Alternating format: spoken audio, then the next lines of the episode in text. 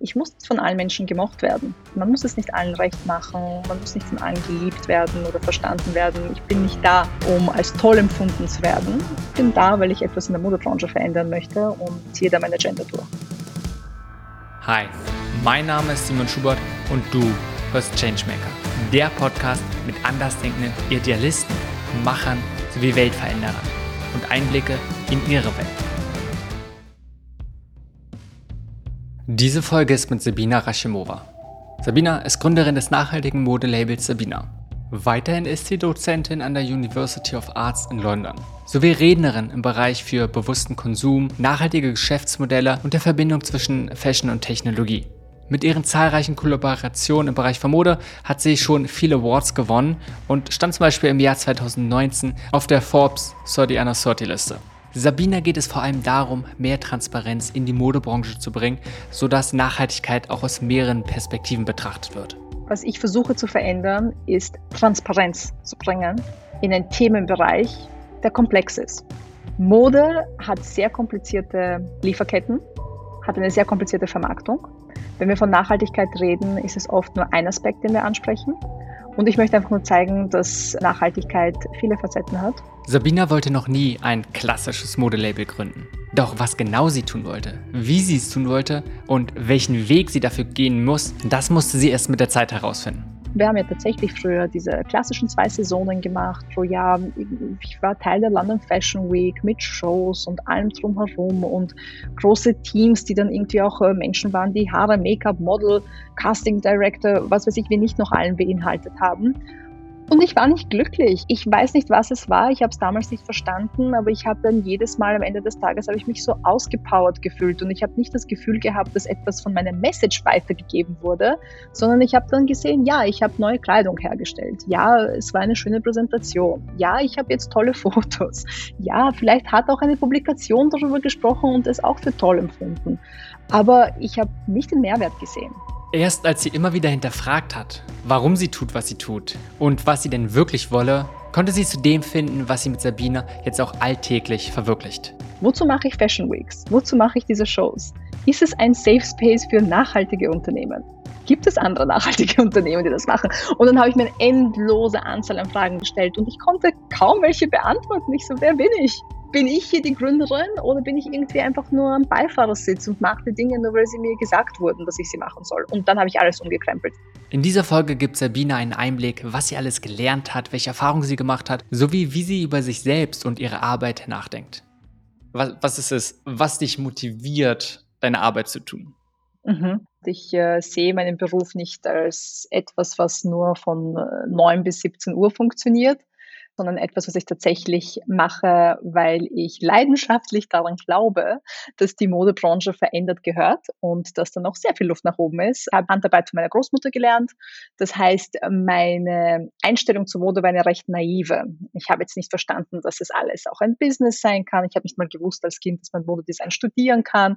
Ich wollte einfach machen. Ich wollte Dinge kreieren mit meinen Händen. Ich wollte unbedingt dieses Zweidimensionale wird dreidimensional, einfach so viel wie möglich immer und immer wieder machen. Ich fand das super faszinierend bei meiner Großmutter. Und so bin ich überhaupt zur Mode gekommen. Später dann habe ich gesehen, wie furchtbar es ist, dass der Fokus immer wieder am Produkt liegt und wir so viel Zeit verschwendet haben, unter Anführungszeichen, über Marketing zu reden, über die Preise, über das Business im Allgemeinen, aber nie über die Menschen, die hinter den Produkten stehen, die diese Produkte kreiert haben. Und das hat für mich einfach nicht zusammengepasst, weil diese Menschen war ja genau der Grund, warum ich in der Modebranche arbeiten wollte. Und ich habe mich da irgendwie auch damit assoziiert, weil ich sozusagen eine Macherin bin, also ein Maker in dem Sinne, weil ich auch das ganze, dieses Handwerkliche auch beherrsche und auch tatsächlich nach wie vor mache als Teil ähm, von meinem Unternehmen. Und das motiviert mich. Es motiviert mich einfach, den Fokus umzulegen, ähm, zu zeigen, dass die Mode mehr als nur eine Richtung hat und vor allem natürlich mit ein Teil der Veränderung zu sein, die super spannend ist und zum Glück im Moment äh, sehr gut vorangetrieben wird von ganz tollen Changemakern, ähm, ich würde sagen in Europa und natürlich auch in England. Und wenn du gerade schon sagst, auch dieses Teil einer Bewegung sein und auch ein Umdenken mit zu bewirken und voranzubringen, Inwiefern hat sich dein Bild als Macherin, aber auch generell dieses Machen, dieses Kreieren, etwas einer Form geben, einerseits handwerklich, inwiefern hat sich deine Beziehung zu diesem Kreieren, Machen im Laufe der Zeit verändert? Nicht nur gesagt als Produkt, sondern auch bis hin zu eine Bewegung starten und voran. Das ist eine sehr spannende Frage. Für mich ist Handarbeit immer eine Art Safe Space gewesen. Dadurch, dass ich als Kind sehr viel umgezogen bin mit meiner Familie, sehr oft die Sprache nicht gesprochen habe in dem jeweiligen Land, ähm, große Schwierigkeiten hatte, neue Freunde zu finden. Ich war ein sehr introvertiertes Kind. Äh, war Handarbeit für mich ein Safe Space. Das heißt, da wusste ich ganz genau, was ich machen muss, um ein Ergebnis zu bekommen, das ich mir erwarte. Das heißt, es ist eine gewisse Kontrolle da. Man weiß ja auch, dass Handarbeit sehr therapeutisch angewendet werden kann. Es beruhigt einen, es hilft einem, sich neu zu fokussieren. Das heißt, für mich ist nach wie vor, daran hat sich nichts verändert. Wann immer es mir schlecht geht, ist Handarbeit etwas, was mich immer wieder zurückholt und immer wieder auch am Boden behält, wenn man das jetzt so grob ausdrücken, ausdrücken möchte. Aber ich finde es sehr spannend zu sehen, wie sich die ganze Unterhaltung äh, drumherum um das Thema Handarbeit stark verändert hat. Ich glaube, es gab eine Zeit und ich habe ja mein Unternehmen gestartet vor sechs Jahren, da musste man Menschen wirklich davon überzeugen, dass es wichtig ist zu fragen, wer hat die Kleidung gemacht? Was kostet es, diese Kleidung herzustellen? Wie viele Stunden Arbeit braucht es? Natürlich sind wir noch nicht angekommen an einem Punkt, wo alle das Verständnis haben, denn wir haben alle verlernt, wie, was der Wert von Kleidung im Allgemeinen ist. Natürlich, wenn ein T-Shirt in einem Shop hängt und äh, fünf Euro kostet, können wir uns gar nicht vorstellen, wie das überhaupt möglich ist oder was da passiert ist, damit dieses T-Shirt in diesem Shop landet. Aber, wie gesagt, das Gespräch drumherum hat sich stark verändert. Es werden viel mehr Fragen gestellt von Kunden und Kundinnen, was ich super finde. Und da muss auch die Modebranche reagieren. Und ich sehe immer mehr und mehr Unternehmen, die dann den Fokus auf die Handarbeit legen. Und da sehe ich für mich natürlich auch eine große Veränderung, weil es mich auch sehr stolz macht, dass man irgendwie einerseits schon zu früh mit dabei war, aber auch andererseits, weil ich gelernt habe, dass diesen Skill, den ich immer als selbstverständlich gesehen habe, weil ich ihn ja doch schon, seit Kindertagen habe, etwas ganz Besonderes ist. Und wenn man dich so, so reden hört, man merkt sofort, du sagst diese Sachen nicht zum ersten Mal, im Sinne von, du, du, du brennst dafür und du gibst es ja auch immer wieder nach außen, was total gut ist. Wie, wie du ja gerade am Anfang auch gesagt hast, du, du, redest auch gelegentlich über diese Themen, du hast verschiedene Awards gewonnen, wie auch ne, vor, bei Forbes, 30 under 30 und sowas. Und wenn man dich so hört und das so sieht, was denkst du, ist oft etwas, wo man ein falsches Bild von dir bekommt? Inwiefern, ja, es ist, passiert es manchmal, dass man, hey, dich nicht so ganz versteht oder welche Seite von dir geht dabei oft unter? Uh, das ist eine fantastische Frage. Ich mag diese Frage. Ich glaube, das spielen einige Faktoren mit. Natürlich ist es immer schwierig, einzuschätzen, wie das Gegenüber einen sieht. Man hat ja dann doch, doch so eine Wunschvorstellung, aber man kann ja nicht in die Köpfe der anderen Menschen, was wahrscheinlich eh besser so ist. Ich glaube, es ist einerseits natürlich viele Vorurteile, die kommen, wenn man Migrationsbiografie hat und auch Vorurteile, die kommen, weil man eine Frau ist und ein Business hat und weil nicht viele Menschen die Modebranche verstehen. Ich glaube, die Modebranche ist äh, so, dass sie nach außen äh, ein bisschen glamouröser wirkt, als sie ist. Ich glaube, durch gewisse Filme, die wir sehen, durch äh, gewisse äh, Social-Media-Eindrücke glaubt man immer, es ist recht oberflächlich und man trinkt den ganzen Tag Champagner und sieht, welches Kleid einem am besten gefällt und alles soll Glitzer haben und alles wird in rosa gehalten. Und das sind eben die Vorurteile, die dann teilweise sich miteinander vermischen oder einzeln kommen, ähm, wo es dann manchmal schwieriger ist, den Menschen genau zu erklären, ah nein, mein Alltag sieht ein wenig anders aus und vielleicht wirke ich so auf dich, aber ich habe auch andere Seiten. Und gibt es dort irgendwas, wo du sagst, jetzt mal von dir persönlich, nicht nur von deiner Arbeit, mhm. wo du den Eindruck hast, dass etwas, was ja oft falsch interpretiert wird, beziehungsweise gerne eine Seite, die, die dir vielleicht schwer fällt, gleichzeitig zu zeigen. Mhm. Äh, ja, ich glaube, ich kann hart wirken auf manche Menschen, weil ich genau weiß, was ich möchte. Und wir leben nun mal in einer Gesellschaft, wo das nicht immer gut ankommt. Vor allem im deutschsprachigen Raum geht es doch viel darum, dass man bescheiden ist, dass man nicht zu so viel über die eigenen Erfolge spricht. Aber zeitgleich, wenn man nie über äh, die Dinge spricht, die man leistet und tut, in welchem Kontext auch immer, wie soll man dann vorankommen? Und vor allem eben, wenn man bereits mit einem gewissen Gegenwind äh, kämpfen muss, weil es gibt nun mal heutzutage nach wie vor nicht so viele weibliche Gründerinnen und dann noch viel weniger, wenn es um migrantische weibliche Gründerinnen geht. Und wenn man da nie versucht, den Platz einzunehmen und mitzuspielen, sondern nur bescheiden bleibt, kommt man nicht voran. Und ich weiß, dass es auf einer persönlichen Ebene, ähm, habe ich schon manchmal gehört, dass die Menschen mich als hart einschätzen, äh, weil es für sie recht ungewohnt ist, dass jemand genau formulieren kann, was sie möchte. Aber das macht mir nichts. Ich glaube, an sich ist es ja keine schlechte Eigenschaft, solange sie mit Fairness und Freundlichkeit gekoppelt kommt.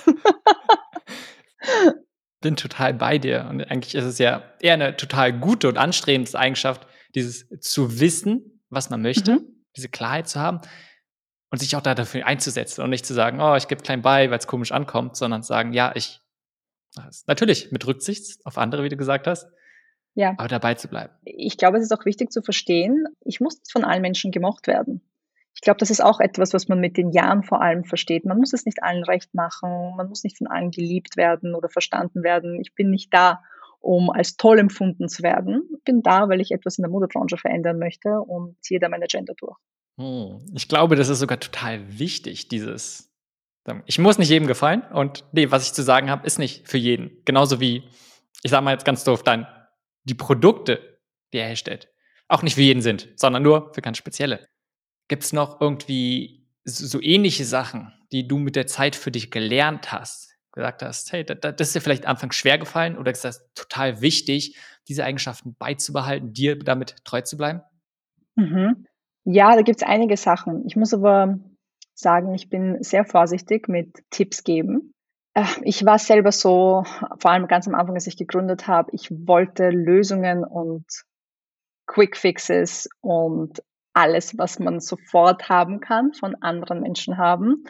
Und oft geht es einfach darum, dass man den Weg bestreitet damit man dann auch darüber reden kann und weiß, was es bedeutet. Da gibt es sozusagen keine Abkürzungen. Das ist der eine Grund. Und der andere Grund ist, dass ich einfach weiß, dass wir nicht alle mit denselben Spielkarten nach denselben Spielregeln spielen. Dadurch, dass man natürlich gewisse Privilegien hat oder eben nicht hat ähm, als Mensch, basierend darauf, was der eigene Background ist, ist es super schwierig, Tipps zu geben und zu verallgemeinern und zu sagen, ah, ich konnte ähm, aus meinen letzten sechs Jahren Selbstständigkeit diese Dinge herausziehen und das empfehle ich auch weiter, weil was für mich funktioniert, kann natürlich für jemanden anderen absolut nicht funktionieren oder auch umgekehrt. Ich sage ganz gerne, dass es nicht darum geht, irgendwie so Geschichten von jemandem anderen von A to Z abzuarbeiten und versuchen, irgendwie andere unter Anführungszeichen Erfolgskonzepte zu kopieren, sondern einfach zu verstehen, was ist es, das einem persönlich wichtig ist.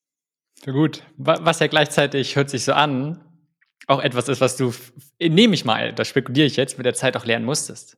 Einfach dieses, es funktioniert nicht alles, sondern jeder muss seinen eigenen Weg gehen. Erstmal, du musst diesen Weg selbst gehen, wie du gesagt hast. Das zweite ist, muss einfach gucken, es funktioniert, was für den einen funktioniert, funktioniert für den anderen vielleicht nicht. Man muss einfach rausfinden.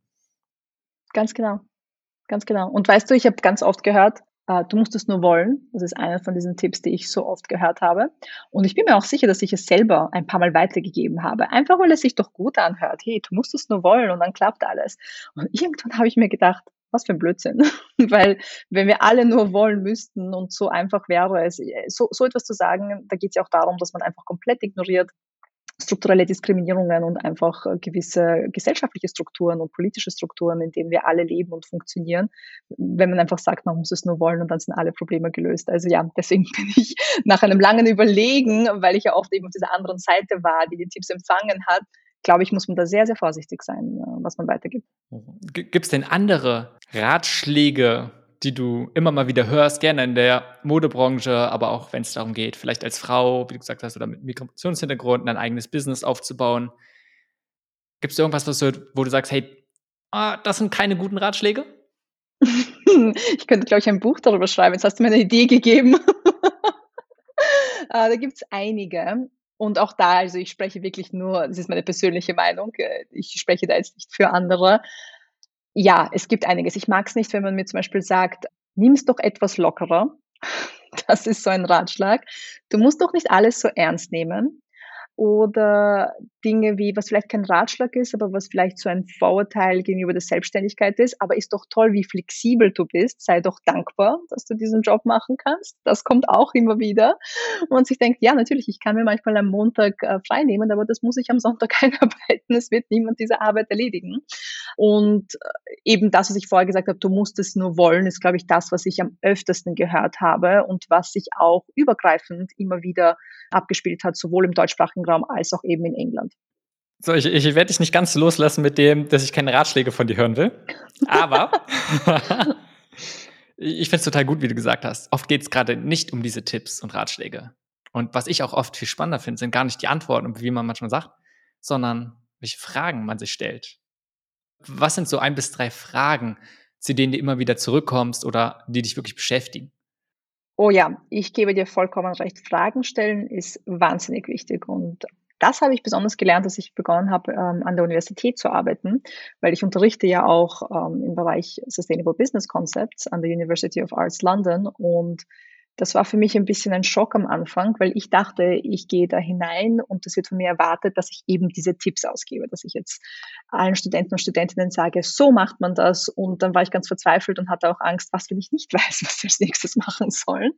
Und es war faszinierend zu sehen, dass es viel um Fragestellung ging, dass es einfach viel darum ging, den äh, Studenten und Studentinnen die richtigen Fragen zu stellen, um sie eben zu navigieren in eine gewisse Denkrichtung, damit dann die Lösungen gefunden werden. Und für mich selber kommt es natürlich darauf an, ob, ob es jetzt um die beruflichen Dinge geht oder um privat und was ich erreichen möchte. Das heißt, zuerst ist die Zielsetzung und aufgrund der Zielsetzung stelle ich mir dann Fragen.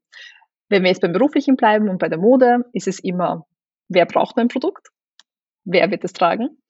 Aber auch natürlich langfristige Sachen. Wo sehen wir uns in fünf Jahren? Also wirklich diese klassischen Dinge. Aber im privaten Bereich stelle ich mir auch oft Fragen, die ich mir nicht stellen sollte. Warum mache ich, was ich mache? Aber ja, Fragestellung ist super, super wichtig. Ich könnte dir gar nicht jetzt so die Top-3-Liste an Fragen stellen. Ich glaube, sich selbst hinterfragen ist wahrscheinlich hart ausgedrückt, aber einfach nur sich, einf äh, sich, sich bewusst sein, dass man nicht einfach Dinge herangehen kann, nur weil es Sinn in deinem Kopf macht, dass es tatsächlich auch im Praktischen dann Sinn macht, sondern eben diesen Fragekatalog, den man sich selber anlegt oder vielleicht den jemand anderer einem als Ratschlag weitergibt, wenn man das akzeptieren möchte, diesen durchzugehen und zu verstehen, dass es wahnsinnig wichtig ist, sich selber Fragen zu stellen. Und was gerade ist nur dieses sich selbst hinterfragen oder das, was man tut, immer mal wieder, auch äh, zumindest einfach reflektieren. Du hast ja gesagt, ne, warum, warum tust du, was du tust? Und ich kann mir vorstellen, dass gerade bei dem, was du so alles machst, du öfter auf Widerstand stößt. Dass nicht immer alles klappt. Und dann schon mal ein, hm, lohnt sich das? Bin ich auf dem richtigen Weg? Wie gehst du mit diesem Gedanken von Zweifel um oder äh, generell mit Misserfolgen? Und auf der anderen Seite dieses so krasse Hinterfragen, warum man das tut, dass man sich da drin so ein bisschen verliert und gar nicht dazu kommt, die Arbeit wirklich zu machen. Also wenn diese Momente kommt, was hilft dir damit umzugehen? Ja, das ist eine fantastische Frage. Misserfolge sind ja auch so etwas Interessantes. Die Definition von Erfolg und Misserfolg habe ich auch oft hinterfragt, wenn wir schon beim Hinterfragen sind. Ähm, es hat natürlich viel mit Erwartungshaltung zu tun, ähm, die man an sich selber hat, aber auch die eben die Umgebung an einen hat. Und mit den Jahren habe ich gelernt, dass Misserfolge fälschlicherweise so genannt werden. Im Endeffekt sind das Lernprozesse. Ich habe unfassbar viel gelernt durch die Dinge, die nicht funktioniert haben oder die eben auf Widerstand gestoßen sind. Plus, wenn etwas beim ersten Mal nicht funktioniert, heißt es nicht, dass es beim zweiten, dritten, vierten Mal auch nicht funktionieren wird. Das heißt, man kann es auch nochmal versuchen. In meinem Fall zum Beispiel, ich wurde nicht an der Universität genommen, an der ich mich zuerst beworben habe, sondern wurde abgelehnt und habe dann aber tatsächlich beschlossen, mich in einer anderen noch einmal zu bewerben, die nicht nur besser war, sondern auch in London, die natürlich dann, diese Entscheidung hat mein Leben sehr geprägt im Nachhinein. Das heißt, Misserfolge interpretieren und neu definieren ist zuerst einmal etwas, was super wichtig ist. Äh, was ich aber mache, wenn gar nichts mehr geht, und das ist öfters, als man glaubt. Ich glaube auch als Gründer und Gründerin darf man auch mal etwas nett zu sich selber sein und nicht immer so hart diese Erwartungshaltung zu haben, dass man alles lieben muss, was man macht, weil es ist ja Berufung und nicht Beruf. Man hat sich ja selber ausgesucht und es ist super toll und man liebt alles, was man macht, 24 Stunden am Tag. Nein, es gibt wirklich Phasen, da denke ich mir, es macht keinen Sinn, ich mache keinen Sinn, was rede ich und ich kann das niemandem anderen antun. Und dann geht nur eins, äh, Laptop weg, Handy weg und rausgehen. Was auch immer ich dann draußen mache, ist egal, ob es Sport ist, ob es ein Pub ist, das ich aufsuche, aber ich muss unbedingt weg von der Arbeit, weil da, genau da fängt dann dieses ähm, Überdenken von Dingen an, sich selber fertig machen, äh, grundlos und natürlich dann auch dieses Panikdenken, dass alles, was man bisher geleistet hat, einfach nichts wert ist, weil man äh, keine Zukunft in dem sieht. Ich finde total schön, dass du das so sagst, auch dass du so offen sagst, von wegen, ja, ja, es ist nicht jeder Moment schön und es ist auch okay und das einfach anzunehmen. Denn gerade wenn man so, wie du gesagt hast, eine bedeutungsvolle Arbeit macht und hey, man hilft anderen und man setzt sich für irgendwie was, was wirklich was Gutes ein, und dann zu sagen, ja, also sich einzugestehen, okay, das, macht nicht immer Spaß und ist vielleicht auch enorm anstrengend, kann einfach auch wirklich sowas, ich sag, bis zu Schuldgefühlen oder hey, was stimmt jetzt nicht? Jetzt mache ich meine Berufung, jetzt mache ich meinen Traum, den ich immer eigentlich machen wollte und trotzdem bin ich nicht glücklich. Ja, ja, ganz genau. Es ist, es ist eine große Erwartungshaltung, ich glaube, nicht nur, die man an sich selber hat, sondern eben das Umfeld. Weil wenn man dann, ich sage ganz gerne, dass äh, Gründer oder Gründerin sein oft recht einsam sein kann, weil man eben so alleingelassen wird mit den Gefühlen, die man hat zu gewissen Umständen im Job. Weil es sollte ja eigentlich alles super sein man sollte glücklich sein und es läuft doch gut und man hat doch Erfolg mit dem, was man macht und andere hören einem zu. Aber es bedeutet nicht, dass man nicht auch Selbstzweifel hat oder manchmal sich denkt, ich hätte das einfach nicht machen sollen. Und das ist absolut legitim. Es ist kein Betrug an dich selber. Das ist ein normaler Prozess. Neben Einblicke in Ihre Erfahrung als Gründerin wollte ich wissen, wie sie mit Ihrem Team zusammenarbeitet. Ich glaube, ich habe das ultimative Glück gehabt, Lebensschule Großfamilie zu besuchen die am allerbesten ist für Leadership Skills. Ich äh, bin eins von vier Kindern und ich habe drei Geschwister und ich bin die älteste von vier. Das bedeutet, dass man schon sehr früh lernt, wie Management funktioniert, was Verantwortung bedeutet und natürlich, dass Leadership jetzt nicht unbedingt etwas hat mit äh, Boss sein in dem Sinne, wie man sich das vorstellt, sondern dass es sehr viel um ein Miteinander geht wie du richtig angesprochen hast, ich habe absolut Glück, ein fantastisches Team heutzutage zu haben. Dadurch, dass ich das doch alles alleine gestartet habe, weiß ich, wie hart es ist, wenn man sich wirklich um alles, alles, alles selber kümmern muss. Und wenn man dann irgendwie gesundheitlich ausfällt oder sonstiges, dann stoppt wirklich alles. Es ist ein Riesenprivileg, dass es heutzutage anders ist und dass ich die Dinge auch abgeben kann, nach Hilfe fragen kann und so tolle Unterstützung habe in meinem Team. Und ähm, ich glaube, eben dieses Miteinander ist für uns sehr wichtig. Ich weiß, es ist sehr umstritten und ist nicht immer popular opinion, aber ich glaube nicht unbedingt an Hierarchien. Ich glaube, es geht eher um Respekt an sich gegenseitig zu haben und vielleicht ist es absolut millennial von mir zu sagen. Und ich weiß, wenn ich dieses Gespräch führe mit älteren Menschen, sind sie oft ein bisschen böse auf mich und sagen, ach, das ist dieses typische Millennial Leadership. Wir kennen keine Hierarchien und bei uns gibt es kostenlose Dinge für alle und wir sind eine Großfamilie und, und, und. Aber ich muss sagen, es hat sich für uns bewährt. Es kommt natürlich total auf das Unternehmen an, aber eben mit der Message, die wir haben, mit der Größe des Unternehmens, das wir haben. Wir sind ja ein recht kleines Unternehmen und wir sind fokussiert auf lokale Macher und Macherinnen. Wir arbeiten viel mit Freelancern zusammen. Da geht es darum, dass man wirklich, wirklich einander respektiert, auf derselben Ebene begegnet und die Modebranche unter anderem umkrempelt, weil es das davor einfach nicht gab. Die Modebranche ist an sich sehr hierarchisch aufgebaut, wo es immer Menschen gibt, die den Ton angeben, die Trends angeben, das ganze Geld einkassieren und dann ein weiterer Teil einfach sitzen gelassen wird. Deswegen ähm, ist für mich Leadership auf jeden Fall etwas, was auf Augenhöhe passieren muss. Wenn du gesagt hast, du, du hattest das Glück, schon relativ stark die, diese Dynamiken, sage ich mal, dort zu lernen und damit aufzuwachsen. Gibt es irgendwas, wo dir genau das ein bisschen auf die Füße gefallen ist, dieses in der Großfamilie zu leben? Weil am Ende, es ist keine, nicht unbedingt eine Familie, es ist nun mal was anderes. Ich fühle mich für alles und alle verantwortlich und das nervt mich selber so sehr. Also wenn ich es zusammenfassen müsste in einem Satz, dann wäre es das. Ich glaube dadurch, dass man von früh auf einfach lernt, dass man wirklich in jedem Ding, egal was in der Familie passiert, das ist man natürlich involviert. Bei jeder Diskussion, jeder Streit, gute und schlechte Momente, weil man eben das älteste Kind ist. Ich habe auch ähm, einen sehr großen Altersunterschied zu meinen jüngeren Geschwistern, also einmal fünf Jahre und dann einmal 15 Jahre zu den Zwillingen, die die jüngsten bei uns sind. Das heißt, äh, da wurde nicht einmal hinterfragt, wer das Sagen hat, weil eben der Altersunterschied so groß ist. Aber diese Verantwortung oder dieses Gefühl, die Verantwortung tragen zu müssen und sich überall mit einbeziehen zu müssen und zu allem was sagen zu müssen, da muss ich mich selber manchmal zurückhalten, mich daran erinnern, dass es mich nicht betrifft, dass ich das ein bisschen ablegen muss. Sabina bringt viele verschiedene Sachen voran und hat dabei viele verschiedene Hüte auf. Daher ist es sehr interessant zu hören, wie sie ihre eigene Rolle wahrnimmt und versteht. Wenn wir jetzt wieder zurückgehen zu, de zu deiner Arbeit, zu deiner Berufung, wo es nicht nur darum geht, ich sage ich sage jetzt mal ganz bewusst, ganz platt, Kleidungsstücke irgendwie zu kreieren, sondern dahinter was deutlich Größeres ist. Als was siehst du deine Rolle und inwiefern hat sich die vielleicht auch mit der Zeit geändert? Das ist eine sehr gute Frage. Es ist schwierig zu beschreiben, weil man natürlich so viele Hüte zeitgleich trägt. Aber ich glaube, hier geht es viel um Management, dass man einfach richtig managt. Was ist es, was ich von mir erwarte und möchte? dass eben dieses Handwerkliche nicht zu kurz kommt, dass diese Definition von mir selber, die ich habe, aufrecht bleibt aber zeitgleich, was ist auch gut für meine Vision, die ich habe für das Unternehmen. Ich glaube, die größte Herausforderung war für mich, dass ich eben trainierte Designerin bin und schon immer den Aspekt des ähm, Machens und Produzierens sehr, sehr gut verstanden habe. Aber die Businesswelt mir doch fremd war. Ich habe auf jeden Fall die ersten zwei Jahre sehr hart damit, damit kämpfen müssen. Ich habe mich von Anfang an schon eben für Funds und Sponsorings und Awards beworben und äh, das war absolut außerhalb meiner Comfort Zone.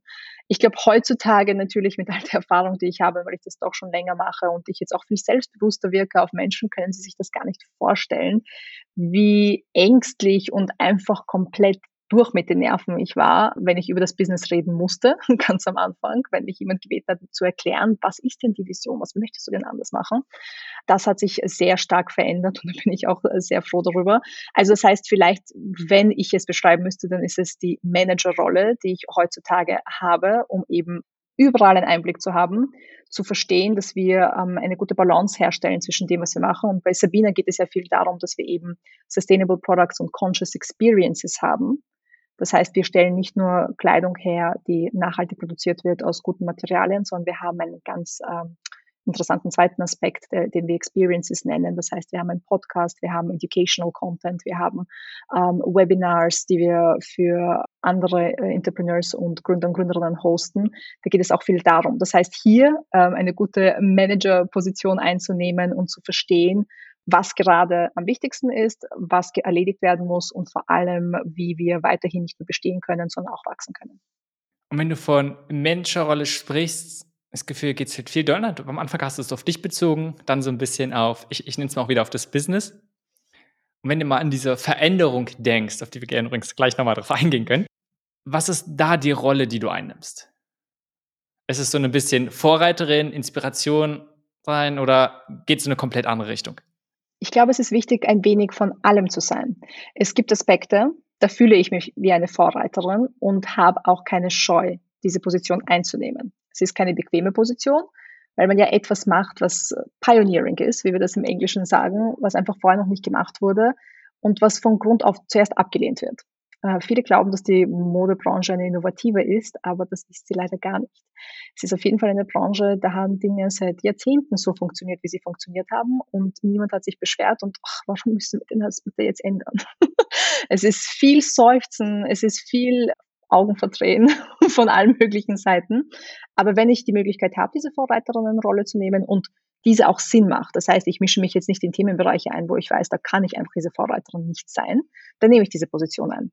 Oft geht es, äh, geht es darum, Inspiration zu sein oder einfach nur Case Studies zu kreieren, wie ich das ganz gerne nenne, die wir auch gerne teilen mit anderen. Das ist ganz wichtig und das ist, glaube ich, ein Schlüsselfaktor. Es geht nicht darum, die einzige Person zu sein, die Innovation zu macht oder die erste Person zu sein, die diese Innovation reingebracht hat, sondern wirklich so viele Menschen wie möglich an Bord zu holen, eine Community zu kreieren wo dann viele Menschen davon profitieren können. Nur weil ich etwas gestartet habe, gehört es ja nicht mir. Und dieses Denken ist mir sehr wichtig.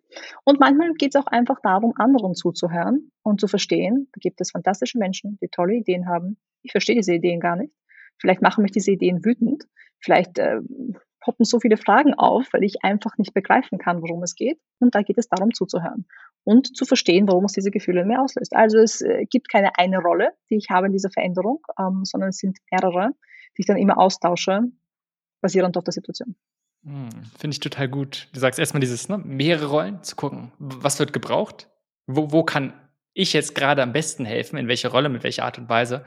Aber auch gleichzeitig dieses Bewusstsein, ja, ganz oft bin ich vielleicht nicht die richtige Person, sondern es sind andere und ich habe auch ganz viel zu lernen und dann einfach einen Schritt zurück zu machen, zuzugucken, zuzuhören, sagen, einfach von den anderen zu lernen, gemeinsam zu lernen. Ganz genau. Ich glaube, wir hatten alle genug von diesen One-Man- und One-Woman-Shows. Dafür haben wir schon die Politik und davon haben wir genug. Das heißt, wir, wir müssen auf jeden Fall eine andere Herangehensweise finden, wenn wir Dinge tatsächlich langfristig verändern wollen. Lass uns ein bisschen über diese Vision, die, die wir schon nebenbei immer so ein bisschen angesprochen haben, zu reden. Wenn wir, wenn, wenn du mal vielleicht ganz konkret sagen musst, was ist es, was du versuchst zu verändern? Was ich versuche zu verändern, ist Transparenz zu bringen in einen Themenbereich, der komplex ist. Mode hat sehr komplizierte Lieferketten, hat eine sehr komplizierte Vermarktung.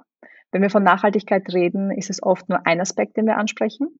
Und ich möchte einfach nur zeigen, dass Nachhaltigkeit viele Facetten hat und auf vielen Ebenen stattfinden muss im Modebereich und eben mit einem Konzept, das doch sehr ungewöhnlich ist aus Sustainable Products und Conscious Experiences, zu zeigen, dass wir eine Zukunft haben können in der Modebranche, wo es nicht unbedingt darum geht, immer neue Kleidung zu kreieren oder neue Produkte herzustellen, sondern eben auch viel auf Erlebnisse zu setzen, wenn wir das ins Deutsche übersetzen, und einen gewissen Mehrwert zu geben. In unserem Fall ist es durch einen pädagogischen Ansatz, weil wir natürlich wissen, dass die Nachhaltigkeit sich so schnell zu einem Trend entwickelt hat, dass uns einfach oft das Wissen fehlt. Und ich sage bewusst uns, sowohl der Modebranche als auch Kunden und Kundinnen, Deswegen gibt es auch so viel Möglichkeit für Greenwashing von den größeren Fast-Fashion-Unternehmen, weil nichts wirklich definiert wurde, weil nichts wirklich beschlossen wurde, weil die Politik nicht mitgegangen ist, weil so wenig wirklich geregelt wurde und auf einmal wollten alle nachhaltig sein. Was bedeutet das? Es gibt kaum Frameworks, die einem aufzeigen, wie viel Prozent der Lieferkette ähm, nachhaltig sein muss, damit man sich nachhaltig bezeichnen darf. Es äh, gibt überhaupt keine Regeln, welche Wörter man verwenden und nicht verwenden darf im Marketingbereich zur Beschreibung der eigenen Produkte. Und wenn man das alles zusammenfasst, das ist eben die Transparenz. Nicht die Transparenz, wie sie vor fünf Jahren vielleicht angesprochen wurde in der Nachhaltigkeit, oh, das ist mein Stoff und hier wird es produziert, sondern wirklich auf vielen Ebenen und dieses komplexe Thema Mode so aufzubrechen, damit es für alle verständlich wird, damit auch alle Teil der Veränderung sein können. Sabina spricht viel über ihre Mission und wie sie etwas verändern möchte. Gleichzeitig betreibt sie ein Business, das es zu finanzieren gilt. Und auch die Gehälter der Mitarbeiterin müssen bezahlt werden. Daher hat mich interessiert, wie diese beiden Aspekte zusammenpassen und wie sie sich vielleicht auch im Wege stehen. Wenn ich mich jetzt in eure Situation hineinversetze, oder sagen wir vielleicht erstmal so eine typische Modelabel. Sie stellen Produkte her, wo es darum geht, ja, sie machen Geld, wenn es verkauft wird. Und auch je länger sie halten, Ne, was ja auch ein bisschen mit Nachhaltigkeit zu tun hat. Nehmen wir mal an, wenn du sagst, du hast irgendwelche Strumpfhosen, die am besten einmal Strumpfhosen sind, also relativ kurzlebig, dann kann ich sie öfter verkaufen. Und wenn ich dann probiere, mehr auf die Qualität zu achten, die Sachen auch wirklich so herstelle, dass sie nachhaltig mal jetzt wirklich mal in einem anderen Kontext auch ein bisschen sind, könnte man erstmal annehmen, kasteit man sich als Business ja selbst. Also wie geht ihr mit diesem Aspekt um?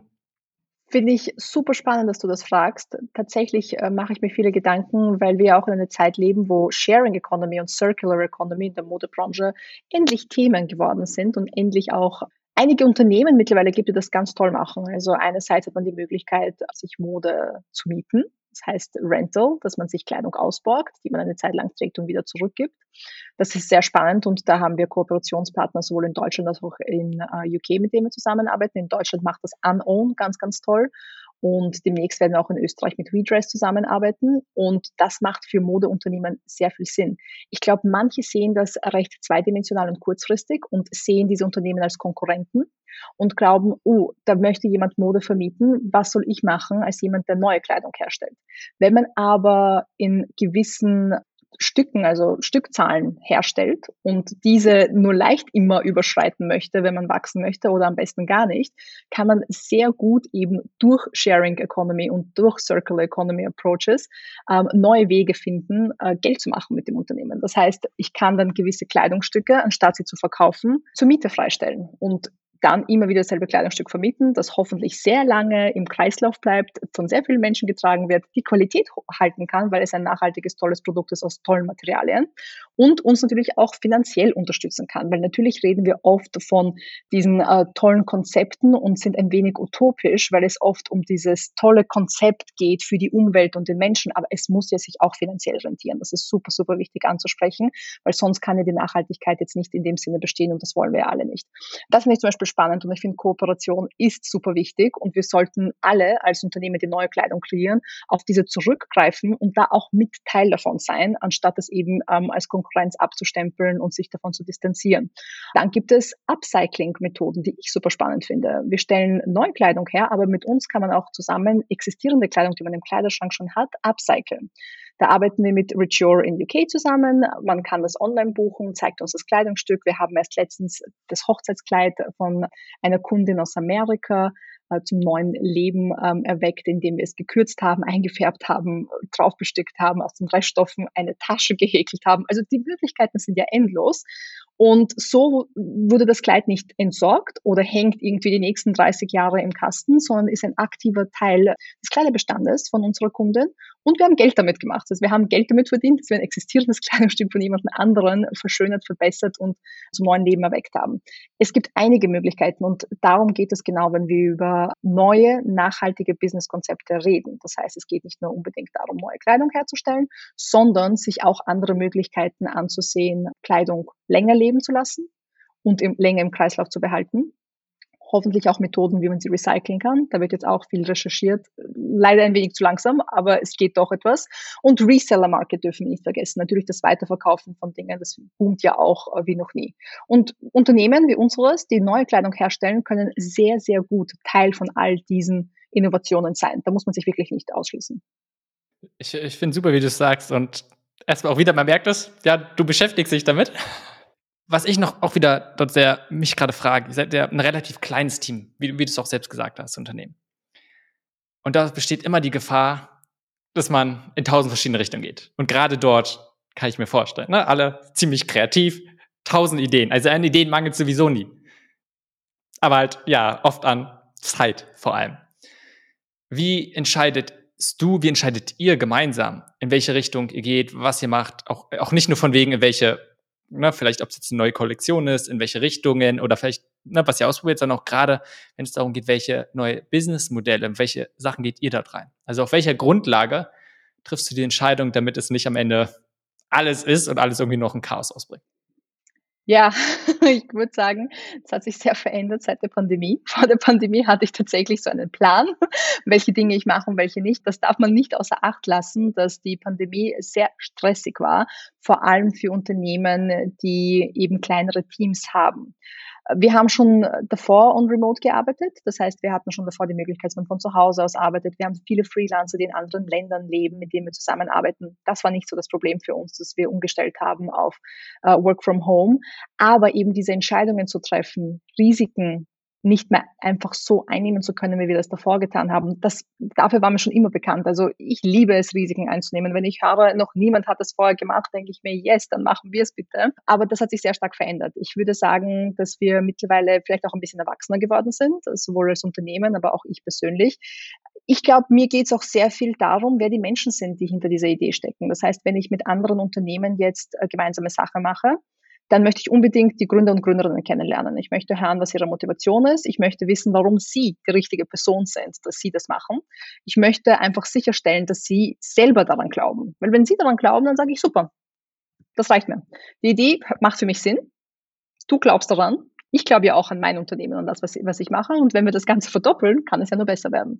Und ich muss sagen, in den letzten Jahren hatten wir wirklich ganz tolle Collaborations, sei es jetzt äh, Produktkollaborationen oder eben Experiences und Innovationskollaborationen wie das, was ich vorher angesprochen habe im Bereich Sharing und Circular Economy, sind alle wirklich sensationell verlaufen und beide Seiten konnten so viel mitnehmen und so viel lernen.